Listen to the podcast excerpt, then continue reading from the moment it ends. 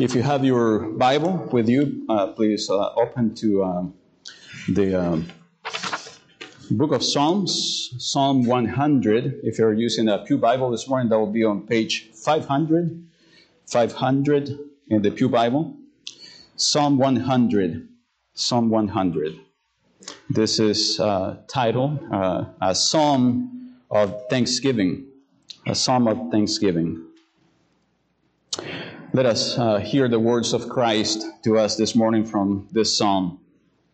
Psalm 100, a psalm of thanksgiving. Make a joyful shout to the Lord, all you lands. Serve the Lord with gladness. Come before his presence with singing. Know that the Lord, he is God. It is he who was, who has made us, and not we ourselves. We are his people and the sheep of his pasture. Enter into his gates with thanksgiving and into his courts with praise. Be thankful to him and bless his name, for the Lord is good. His mercy is everlasting, and his truth endures to all generations. Let us pray together. Dear Lord, we come before you, Father. Um, thanking you for revealing yourself to us and the work of creation, the work of your hands, as we can see the creation and marvel at what you have done. But also uh, how you have revealed yourself in the person and the work of your Son, the Lord Jesus Christ. And we are uh, thankful. We are grateful, Father, for uh, the great things that you have done in your Son, the Lord Jesus Christ, and also how you have revealed to us your will in your word and we praise you, Father, as you have inspired your word. You have given to us uh, your word for our profit, for our benefit. You have given to us your doctrine for reproof, for correction, for instruction in righteousness, so that the men of God may be complete and thoroughly equipped, equipped for every good work. And so we thank you, Father, for uh, your word, and we pray, Lord, that your spirit may work in us that your Spirit may lead us into understanding and also that we may not only hear your word but believe it and cling to Christ more and more by faith. And so we pray all these things in your glorious name. Amen. You may be seated.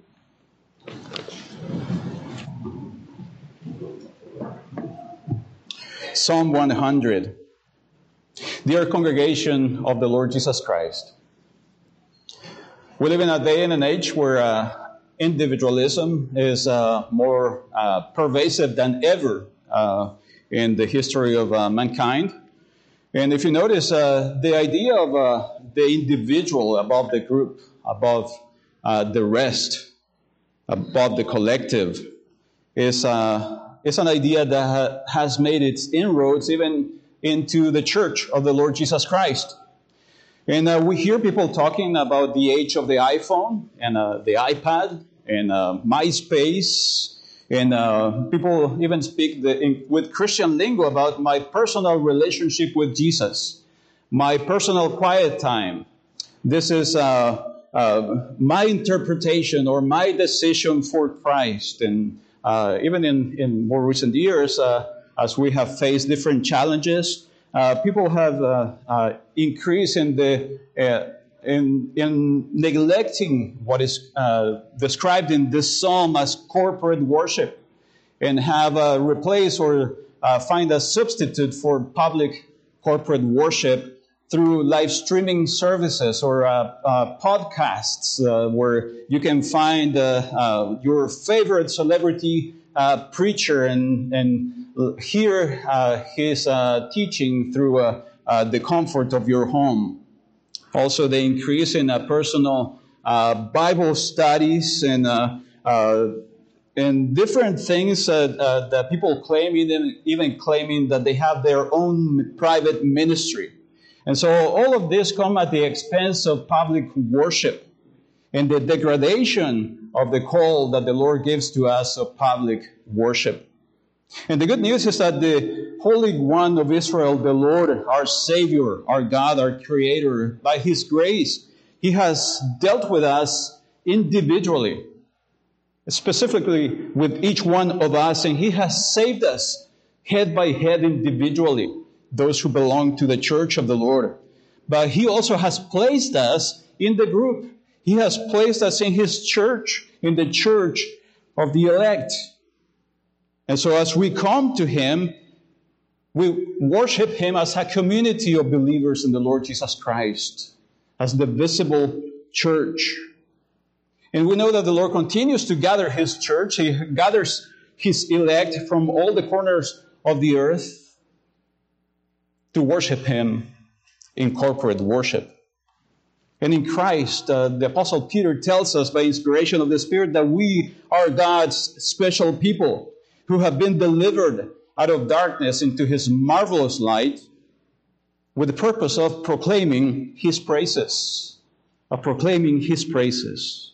And so we praise Him, we worship the Lord, and worship is an expression of recognition that we have for who God is. We recognize and give to Him, expressing to God His supreme power, His supreme glory, His supreme majesty. And so we acknowledge Him to be the only creator and the only redeemer of the world who has revealed Himself in His Word and also in the person and work of Jesus Christ. And so worship is the purpose of our salvation. We are saved to worship. And also we are created to worship Him. We are made for worship. And so we live to worship God. And this psalm has a beautiful description of the public corporate worship of the people of God gathering together to express the worship of God, our Savior. And this is the reason why we gather one day out of seven, as the Lord has commanded us in His Word, to worship His holy name as His people. This is uh, something that is a mystery for the world. They don't understand what we do, but the Lord calls us, and He calls all men, as the title of the sermon, He calls all men to respond to His call to worship. And even with our limitations, with our imperfections, we still get a foretaste as we practice together every Lord's Day, and we look forward to that day in which we will be in the presence of the Lord. This is a foretaste of the worship that will be done and performed without ceasing before the throne of God in all eternity.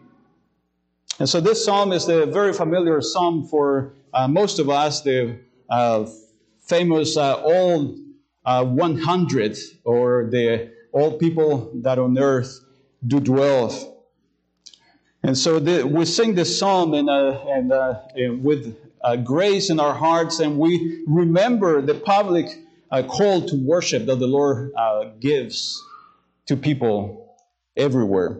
And so this morning, with the Lord's help, we will consider five things from this, uh, from this psalm. We'll consider five things. Um, first of all, we'll consider that the Lord calls all men to worship Him. He calls all men to worship him. Notice in verse 1 Make a joyful shout to the Lord, all you lands. This psalm is, a, is, a, is part of a group of a, or a cluster of psalms from Psalm 93 all the way to Psalm uh, 100. And 100 is the last one of these uh, uh, theocratic songs. Uh, uh, these songs that celebrate the, the, the, triumph, the victory of this great king who has been enthroned who is the maker of heaven and earth, and he sits on the throne. And this is what this, all these Psalms, uh, if you begin in Psalm uh, 93, verse 1, this is what it, it tells us. The Lord reigns, he is clothed with majesty. Your throne is established from old. Psalm 95, for the Lord is the great God and the great King above all gods. Psalm 96, verse 10, say among the nations, the Lord reigns. Psalm 97, the Lord reigns. Psalm 98, shout joyfully before the Lord the King. Psalm 99, the Lord reigns. Let the peoples tremble. He dwells between the cherubim. Let the earth be moved. And now we come to Psalm 100, is the finale of uh, all this collection of psalms, a celebration. And the celebration takes place as the Lord, the King of heaven and earth, calls all the peoples of the earth to worship his holy name. What can be more beautiful and more excellent than that, dear loved ones? And you see, the Lord calls all the peoples of the land. This is what the psalmist tells us in verse 1 Make a joyful shout to the Lord, all you lands. The Hebrew word here refers to the earth, all the lands, all the peoples who inhabit the land, all the rational creatures who inhabit the earth are called to worship the Lord, to raise their voices shouting joyfully to God. And you see that this is a command. You can even see from the English translation, make a joyful shout. It's just a one word in Hebrew, but it's translated in three words uh, in, in, um, in English, where you see make a joyful shout to the Lord. And you see this is a command, it's an imperative, and we have seven of them, seven commands in this short psalm. And as you see, this is a command, it's not a it's not simply an invitation, it's not a suggestion. This is a command to worship the, the triumphant king, shouting, celebrating the victory of this king. In a sense, the, the Lord is calling all the peoples of the earth from all four corners of the globe to come together in public worship, to raise their voices and say, Long live the king! Long live the king! Especially as we see this king in Jesus Christ. So this is a command that bears the authority of God Himself. And notice that here you see the, the, the translation shows you that the, the, the psalmist is using the covenant name of God, Lord, with capital letters, referring to the covenant God of Israel. This is the covenant God, the God of Abraham, Isaac, and Jacob. The one who is holy, the one who is unchangeable, who is perfect in all his ways. And he uses the same name in verse 3 the Lord. The Lord, the covenant God.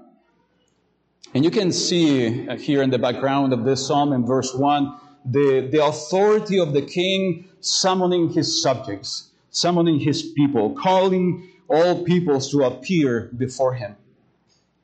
And so you must appear, you must respond, you don't have a choice. And I think this is perhaps hard for us to grasp the intention of the Lord as He communicates in verse 1 because we don't live under a monarchy, even though we, somebody rules over us. We don't have a monarch, we don't have a king. But in the times of a king, you have the authority bestowed to a king to exercise his power to call people and that people that is called by the king, they need to appear before him. You don't have a choice. And so you and I must answer this call to worship. And this is why we begin the service every Lord's Day with a call to worship. It's not just because it is a filler we need something to do, but it's because the Lord gathers His church every Lord's Day to worship His holy name. He gathers His people to worship Him. And so we begin with the authority of God Himself extending His call to every, every creature on the earth, every person in the world to respond to His calling. And it's a command. And also notice that the, the kind of response that is expected in this, in this command make a joyful shout or a joyful noise to the Lord, all the earth or all you lands. You see that the Lord expects for us to respond to this call as we hear His voice, to attend His call, engaging in worship with body, mind, soul, and strength, with all of our being. So we're to be paying attention in active and, actively participating in the worship service. This is why the Lord calls all the peoples not simply to respond with a shout, but notice that the shout is qualified by the Lord by saying that we must come with, uh, to, to Him with a joyful shout. It is a joyful royal shout expressing His, uh, expressed by His joyful people. Because we are called to be a joyful people in the Lord, because in the presence of the Lord there is fullness of joy. And we enjoy the joy of our salvation in Jesus Christ. And so you say in our day and age, even uh, the mindset of many people in, uh, in churches is that we are not coming to church to participate, to be participants in worshiping the Lord. So people say, well, that's the reason why we pay so and so to do that for us. And uh, you see uh, people come with the mindset that they're going to be spectators, they're going to be having fun, being entertained by what is, they see and what they hear. But the psalmist tells us here right off the bat that we are coming to be participants. We must come with a heart that is prepared also for the occasion. We must have this awareness that we are coming uh, uh, to praise the Lord, that we're in the presence of God. And so notice that we are commanded here to come with a right attitude before the Lord. We come joyfully, the psalmist tells us. And this is something that sometimes is overlooked, isn't it? Our attitude on how we worship. How many times we come to worship the Lord with the wrong attitude, with a joyless attitude, with the wrong heart, with the wrong disposition. So, dear loved ones, we need to remember that we are coming to worship the Lord. And also, we need to remember, keep in mind who we are coming to worship and why we're coming to worship Him. Remember that the Lord has given to us in His grace, in His kindness, the Spirit of God, who is the Spirit that produces joy.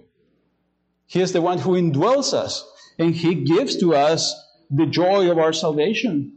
And one of the fruit of the Spirit is joy. And we must rejoice because the Lord is God and because He has done great things. I remember as a little kid, I used to get so excited when I used to uh, see and meet uh, maybe a famous uh, musician or a famous uh, soccer player. I used to uh, basically, I had the opportunity to uh, to be standing next to some of them and just kind of looking at them as a little kid, you know. and I was amazed. I was thrilled by the fact that I was there with somebody at the time we didn't have cell phones. Uh, uh, we could have taken pictures if that was the case. But I, I, I, tried to get a piece of paper to get their signatures because I was so excited to, to be next to somebody who was famous and uh, that was perhaps looking on TV or, um, or uh, a couple of times a couple of uh, presidents uh, that happened to be in the, in the same area where, where I was. And so you get excited, you get thrilled, and then you tell your friends, you tell people around you during the week. Oh, I was I met so and so, and it was so exciting. He signed a piece of paper for me, or he talked to me. But also the other case is like uh, at times you're standing next to somebody who perhaps is well known in his circle or uh, is a famous person, but you have no idea who that person is. And so you may be standing next to that person and you don't know who that person is, so it, it really doesn't mean anything to you. I remember uh, uh, the, uh, one of our relatives, uh, Sarah's uh, grandfather, um, he uh, had the opportunity to be having breakfast with the Dalai Lama. And everyone back in the 80s, 90s, everyone knew about the Dalai Lama. And he was having breakfast with this person, very popular, you know, from Tibet, and very famous for his different kind of statements on peace and so, so forth. But he was having breakfast with the Dalai Lama. And uh, he had no idea who this person was. And so he told his wife, uh, Sarah's grandmother, Yeah, I had breakfast with, uh, with, with, with, this person. As, as they were leaving the hotel, he saw him again. And this person said, Okay, goodbye, Frank. And um, Sarah's grandfather said, Yeah, I had a person with him. Uh, do you know who that person is? And he said, No, I have no idea who that is. Oh, that's the Dalai Lama. He still didn't have a, a clue who the person was. But uh, that's what happens with us. We may be in the presence of somebody who is famous or important, and that doesn't mean anything to us. And at times, this is how we respond to the worship of God, and people respond in this way to the God of all creation. We are in the presence and called by the God and King of the universe. So, what can be greater and better than that? How many times do you tell people on Mondays when you go to work or you go to school or in your neighborhood, even, or in your family on Monday. So uh, I met with God yesterday and it was amazing. I met with the Lord. I was with the living God on Sunday, on the Lord's Day. How many times will we talk like that? We don't talk like that, right? That's the way that we should talk. That's what the psalmist is inviting us to remember that we are in the presence of God, that this is something that is not trivial, it's not mundane, it's amazing to be in the presence of the Lord the King of all creation. And He calls us by His grace to worship Him. And so notice that He calls all men to worship Him, but notice also, secondly, that the Lord creates all men to be worshippers, to render worship to Him. Notice in, in verse 3 Know that the Lord, He is God. It is He who has made us and not we ourselves. Notice what the, the psalmist is doing here. He is now presenting this God in the sense of being a creator. He's the creator of all the universe, the creator of all the things that exist, visible and invisible. And so notice here that this, he begins with the scope that is broad. He, the Lord is calling every man to come and to worship his holy name. It's not uh, worship, yes, for Christians, but every man, as uh, Paul says, that he's calling every man to repent everywhere. He's also calling uh, every human being to come and to meet with him, to come, to come into his presence, believers and unbelievers because the unbeliever will be held accountable. He has no excuse. He has been called by God to worship Him and has been created for this purpose. So they are without excuse. And this is why the free gospel, uh, the free offer of the gospel goes to all men, to all peoples without discrimination. And notice here in verse 3 that the Lord reminds us of who He is. Know that the Lord he is God. It is He who has made us and not we ourselves. And notice here that the psalmist now addresses our minds because worship begins by knowing who God is. In other words, worship begins with the mind and what you know and not by what you feel. See, we worship knowing and not feeling. Feeling may be a, a byproduct, but we come to know God. This is why He calls us. Because we cannot worship God in ignorance. You see, when people worship God in ignorance, they, what they do is they end up worshiping themselves.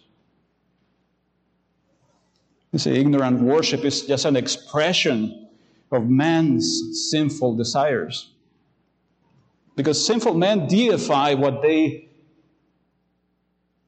love with their hearts love their idols. And so it's a, this is the, the sinful idolatry that is expressed from the natural man.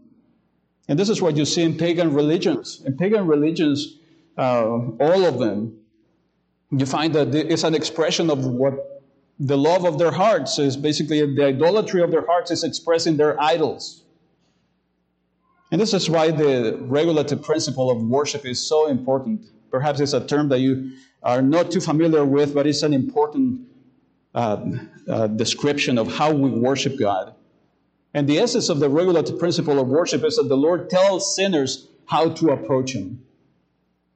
We don't create worship, we don't create ways to worship God. The Lord tells us how to approach Him, how to worship Him. And if you remember, the, the heart of the sinful man is described in Paul's visit to the Athenians in Acts chapter 17, he tells of the men, the men of Athens, I perceive that in all things you are very religious. For as I was passing through and considering the objects of your worship, I even found an altar with this inscription to the unknown God. Therefore, the one whom you worship without knowing, him I proclaim to you. He proclaimed Christ Jesus to those people who were idolaters. And we all, by nature, are idolaters. Because we have exchanged the worship of the Creator for the worship of the creature. And you see that men are worshiping idols every day from the day of their birth. And you may think, well, I don't have statues of uh, Buddha in my house, or I don't have a statue of the Virgin Mary, or I don't have a, Uh, any statues of wood or stone at home. You see, that that's not the problem. Idols are everywhere. And in fact, our hearts, the sinful heart, is, is, a, is a factory of idols. It's a factory of idols. And so people are in, in no way are neutral before the Lord. You are either worshiping God or you worship something else. But there's no, nothing in between. You're on one side or the other. And the question is, what and who do you worship? See, some people worship work, which takes over their lives. And in fact, many times it gets either in, in the way of worshiping in public worship on the Lord's Day. Other worship sports, music, entertainment, the almighty dollar, right? Here in America, uh, everywhere in the world, really. But that's kind of part of the American dream.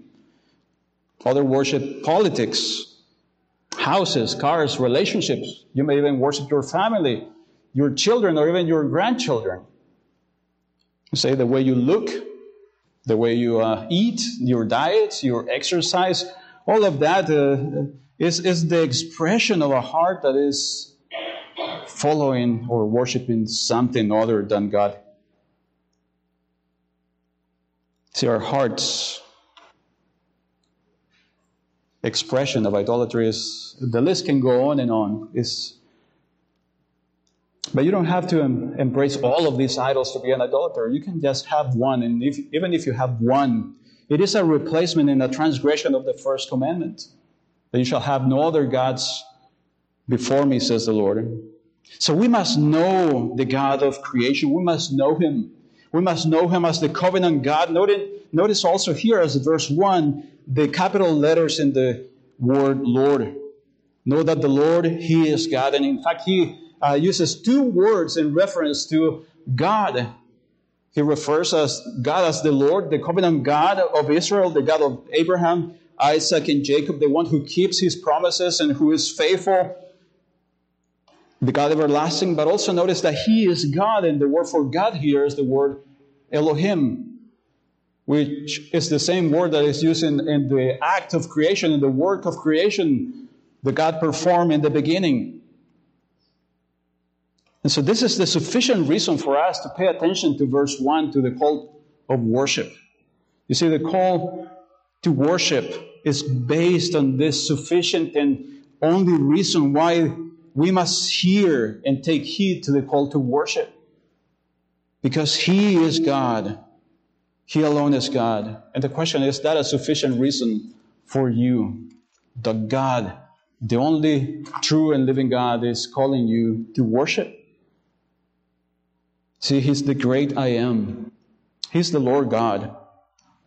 We worship a great King, a great Lord, who has revealed Himself in His Word so that you may know that He is the only God and the author of all that exists. That's why He tells us it is He who has made us and not ourselves. See, the Lord reminds us that He's the one who formed us, He's the one who made us, He designed us. And why is He telling us this? Well, in our day and age, we have a lot of different uh, philosophies and teachings out there against this very uh, truth, of this very doctrine, the teaching of evolution and uh, some uh, kind of a strange way to come in, in, in this world, the Big Bang and all of that. But the Lord here is reminding us of the act of creation that He made all things and also He made us. He made us in His image. And so He's encouraging us and helping us in moving our hearts to worship Him Perhaps you ask the question, how is he doing all these things? Well, he's stirring in our hearts a humble spirit and also a heart of gratitude. When we see that he is our creator, that he is our maker, that he is the creator of all the things that exist, but especially our creator, our maker, it should lead us to gratitude. because He is our Maker, He is our God, the only true and living God. But just imagine also if, if the Lord gives this so that we may have a, an attitude of gratitude, right? Just imagine how a grumbling attitude, a discontent heart, and a complaining spirit only shows the opposite a heart of ingratitude. And an ungrateful heart doesn't fit with what the Lord is telling us here, right? It doesn't fit with the worship of God. It doesn't befit the presence of this Lord and King. And so the psalmist is communicating to us that we were made by Him, for Him, to know Him, and to worship Him. That's why Paul writes in Romans 11 For from Him, and through Him, and to Him are all things, and to Him be glory forever. Amen. And this is actually what reminds us of the first question and answer of the shorter catechism, right? A very well known question and answer. What is man's chief end? Man's chief end is to glorify God, which is to praise Him, to worship Him, right? And to enjoy Him, to find joy in Him forever. And so the question that remains to be answered is now that we know that the Lord calls us to worship, that He has created us to be worshipers, how can we know Him personally to worship Him? And notice here that the Lord save us. The Lord save us to render worship to Him. The Lord saves us to render worship to Him. Notice in, in verse 3 know that the Lord, He is God. It is He who has made us, and not we ourselves. We are His people and the sheep of His pasture. See, He goes from being or describing and revealing Himself as a creator to describing and revealing himself as a redeemer, as a savior. This is a wonderful statement that helps us to look at the history of redemption. Why did, why did the Lord created why did the Lord create uh, mankind? To worship him. And notice that the, this is not only a description of the God of creation, but the God of recreation. He is a Savior. He is the one who made us and remade us in Christ Jesus. And He remade us to do what we were created to do to worship Him, to praise the glory of His grace, so that we may proclaim His praises as He has called us out of darkness into His marvelous light. And so, how did He save us? This is the, the next question. Jesus is the one who is referred here in, the in, in all the scriptures as the ultimate shepherd. If you remember, the, uh, the stories of uh, the Old Testament all have in mind this shepherd, this shepherd king. Even in all the Psalms uh, that we were uh, citing at the beginning from 93 to 100, have in mind this Lord King, the, the Lord King who is also a shepherd, as he tells us here. We are his people, the sheep of his pasture. And so the implication of this is that we have a great shepherd, as uh, described in the book of uh, Hebrews, the great shepherd of the sheep. He's the one who came to lay down his life for the sheep.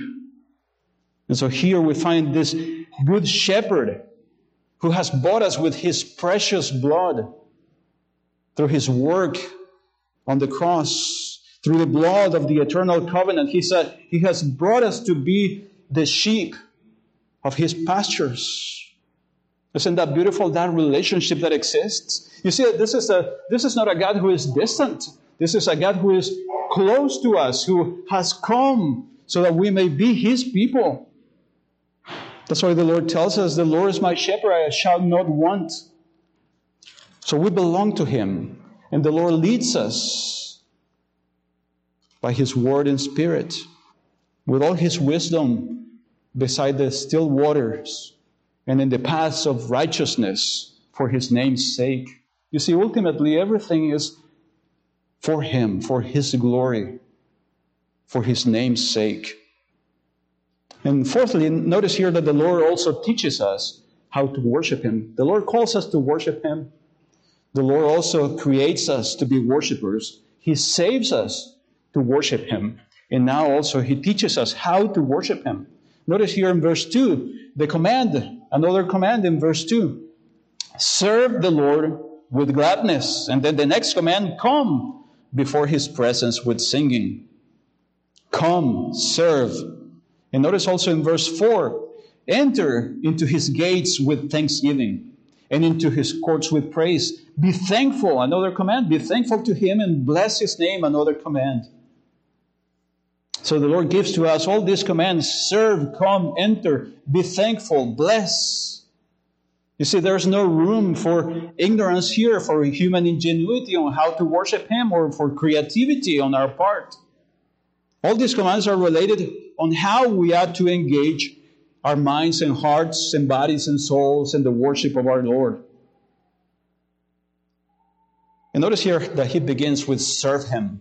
I think that's, that's why we call the, the worship service a service to the Lord. We serve him in worship. It's the same word, a, a word that de- describes a slave or a servant in rendering service to his master. And notice that we come here and the Lord tells us that He expects for us, again, to be actively engaged in worship. There's no time for snoozing, right, in the worship of God. It requires that you be prepared for it, that you look forward, that you look forward to worshiping our Lord and King. Because this is something special. When you have, uh, you're in the presence or doing something that is really special, you are not sleepy, right? You are very uh, attentive, you're, uh, you're actively engaging what's going on. And notice that this is uh, the call to worship is not just a nice suggestion. We see all the commands. It says, serve, come, enter, be thankful, bless, make a joyful shout. All these are commands. They're not suggestions. This is not like an invitation to a baby shower, right? That you can take it or leave it. No, this is, this is a, a command. This is a, a divine mandate, a directive from the Lord. You see, the Lord is not coming to us saying, oh, I'm so sorry that I'm, I'm bothering you, but uh, you know, it will be nice if you can come to worship me. You see, the Lord is not telling us, I'm so sorry that I'm interrupting your busy schedule. I know you're busy, you know, I know you have a lot, of, a lot going on in your life. You have a lot to do. But if you have time, why don't you come and worship me? No, that's not what is pictured here. That's not what the Lord is saying. He's commanding people to worship Him. This is the King who has the authority to command people to come and, and render worship, worship to Him. And that's why the Lord commands His, his uh, uh, church to worship. And He commands this, and this, all these commands serve, come, enter, be thankful, bless. Because this is a preview. This is a preview of heaven. This is a foretaste of the heavenly worship that is taking place in all eternity, where the angels, the myriads of angels, uh, angels are surrounding the throne of God already, and all the saints are already made perfect. And so the, the person who finds worship boring, unattractive, trivial, casual, optional, mundane, burdensome, is perhaps a person that is not fit for heaven. Just think about that. Notice it also here the progression as we see how the Lord teaches us to worship Him. Notice the progression in the commands. We are intru- in, instructed by the Lord to enter, to go in, to go in before His presence, to enter His gates, to enter His courts, because we are His people. And notice all the personal possessive pronouns. They're His, everything is His. Go into His presence through his gates, through his courts, because we are his people, the sheep of his pastures. So, this is the kind of language that we have to present ourselves before the face of God. That's actually what the verb means to come before the presence of God It means to come before the face of God, and we are able to come before the face of God through the face of Jesus Christ. That's how the only way that we can come and stand before this God who calls us to worship Him. We present ourselves through the provision that He has made in His Son, the one who has condescended to us to come and to be the sacrifice that is making this for us possible. And notice that we are entering the language that you see here in this verse is the language of the temple, right? The palace of God where the Lord sits when He's enthroned, where His presence abides. The language here is of the true temple. And we know by what the Lord tells us in John 4 that He is the temple. He is the true temple. And so we come to God, to the Father, through Jesus Christ and in the power of the Spirit because He is the one who has opened the way for us. He's the new and living way. He has earned access for us. And so that's why we come to His presence with the attitude mentioned here in, in verses 2 and 4. We come not with a demonstration of sadness, but with gladness. We come with singing, but not with grumbling. We come with thanksgiving and not with ingratitude. We come to praise His name and not to blame. And so we are called to come and to be thankful to the Lord with heart and tongue and to bless His name. Knowing that He who did not spare His own Son but delivered Him up for us all, how shall He not with Him also freely give us all things? You see, this is possible because of the Lamb of God who was slain before the foundation of the world to praise the Lord for the Lord Jesus Christ who has granted to us this access into his presence. That's how we can come into and see and, and gaze into the and behold the face of our God through Jesus Christ. Notice lastly here that in verse 5 For the Lord is good, his mercy, his mercy is everlasting, and his truth endures to all generations. The Lord reminds us here why, not only how, we are to worship Him, but also why we are to worship Him. This shows to us the grounds or the basis for His worship. You see, in verse 3, the Lord addressed our minds, He directed our minds to knowing Him. But no, notice now in verse 5, the Lord also involves and warms our hearts with a sense of awe and adoration. Because he's not only a distant God, he's not the God of those who claim that it, he's a creator, but he's out there, he's far from his creation. But this is a God who is involved with his people. Notice the language here for the Lord is good, his mercy, and actually the, the, the translation of his mercy here is his covenant love. This is the Hesed, his covenant love is everlasting. The covenant love that he expressed to Abraham, to Isaac, and to Jacob is everlasting.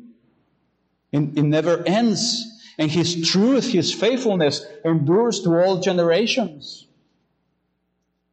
And so the Lord is a, is, is a God who cares for us. He's a loving God. He's merciful, not giving to us what we deserve, but He embraces us as His people. And he has made, he has established a covenant with us through Jesus Christ. And he is faithful from generation to generation.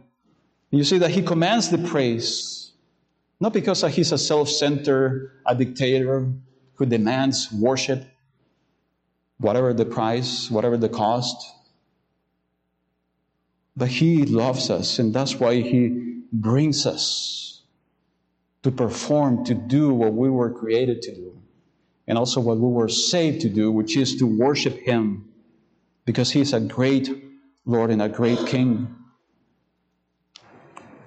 And in closing now, uh, dear loved ones, if you if you are here and you don't know the Lord Jesus Christ, you cannot offer true worship to Him. You must come through the shepherd, through the door, who is the Lord Jesus Christ through the great I am. He is the good shepherd. He is the only Savior of the world. You must repent and turn from your sins and trust in Him. And for all of us who are in Christ, if we don't look forward to meeting with the Lord to praise His glorious grace, we must ask ourselves some serious questions. And the first one is uh, Am I actually fit for eternity? Am I actually fit for being in the presence of the Lord for the rest of eternity. You see, to dismiss the Lord's call to worship is, or to dismiss it just as something that is optional or burdensome, is to have little desire to be in the presence of the Lord. To worship begins here, here on earth. And no one who doesn't start here will be worshiping God in heaven. That's a sobering statement. But that's why the Lord calls all men to worship Him. And we are vehicles to transmit the message of salvation. Or at least to invite people to come and hear the gospel and to engage in the, in the worship of God here in the church. You see how the Lord saves us also to uh, be instruments of His glory for those who are lost. And so the Lord commands us to respond when we hear His voice calling us to worship Him. And if you're honest enough, worship may not be the main or the main thing of your day or the highlight of your day on the Lord's day. Because the Lord's day sometimes can turn out to be something that is filled with activities instead of being a day of rest in the Lord. And people can find all kinds of substitutes for worship. But notice what the author of Hebrews tells us here in Hebrews chapter 10, verse 24. And let us consider one another in order to stir up love and good works, not forsaking the assembling of ourselves together. Not forsaking the assembling of ourselves together, as is the manner of some, but exhorting one another, and so much as so much the more as you see the day approaching, as we see the day of the Lord. And it is a real blessing. It's not a burden to be in the presence of the Lord, to respond to the call to worship. Because this is what we were created to do and to be. We were created to be worshipers, and we were saved to be worshipers. And the Lord tells us how we must worship Him now through Jesus Christ and in Him. And so this is a true blessing. And it's a true blessing that in this church you have the opportunity to worship the Lord morning and evening. The Lord calls you to, to worship Him morning and evening. You hear the call to worship in the morning at 11 a.m. and then at 5 p.m. also the Lord calls you again to worship Him. It's a beautiful thing to begin the Lord's Day with worship and to end, to close the Lord's Day with worship in the presence, in the face of our God through Jesus Christ. It's beautiful. It's a great gift. And so may we respond with gratitude by God's grace to His calling, to His mandate for us to enjoy our God, our great King, to rejoice in His presence. And remember what the Lord Jesus Christ said The sheep know me, and I know my sheep. And my sheep, what do they do when the shepherd speaks, when he calls? They hear his voice and they respond. So may, by God's grace, we be a people that respond with gratitude to what the Lord has done, to who He is and what He has done for us, because He's a great God and a great King. He is our shepherd, and we are the sheep of His pastures. Thanks be to God for our Lord Jesus Christ. Let us pray together. Dear Lord, thank you, Father, for your word. We pray, Father, that you help us uh, to see uh, that you are God and that you call us uh, to worship you.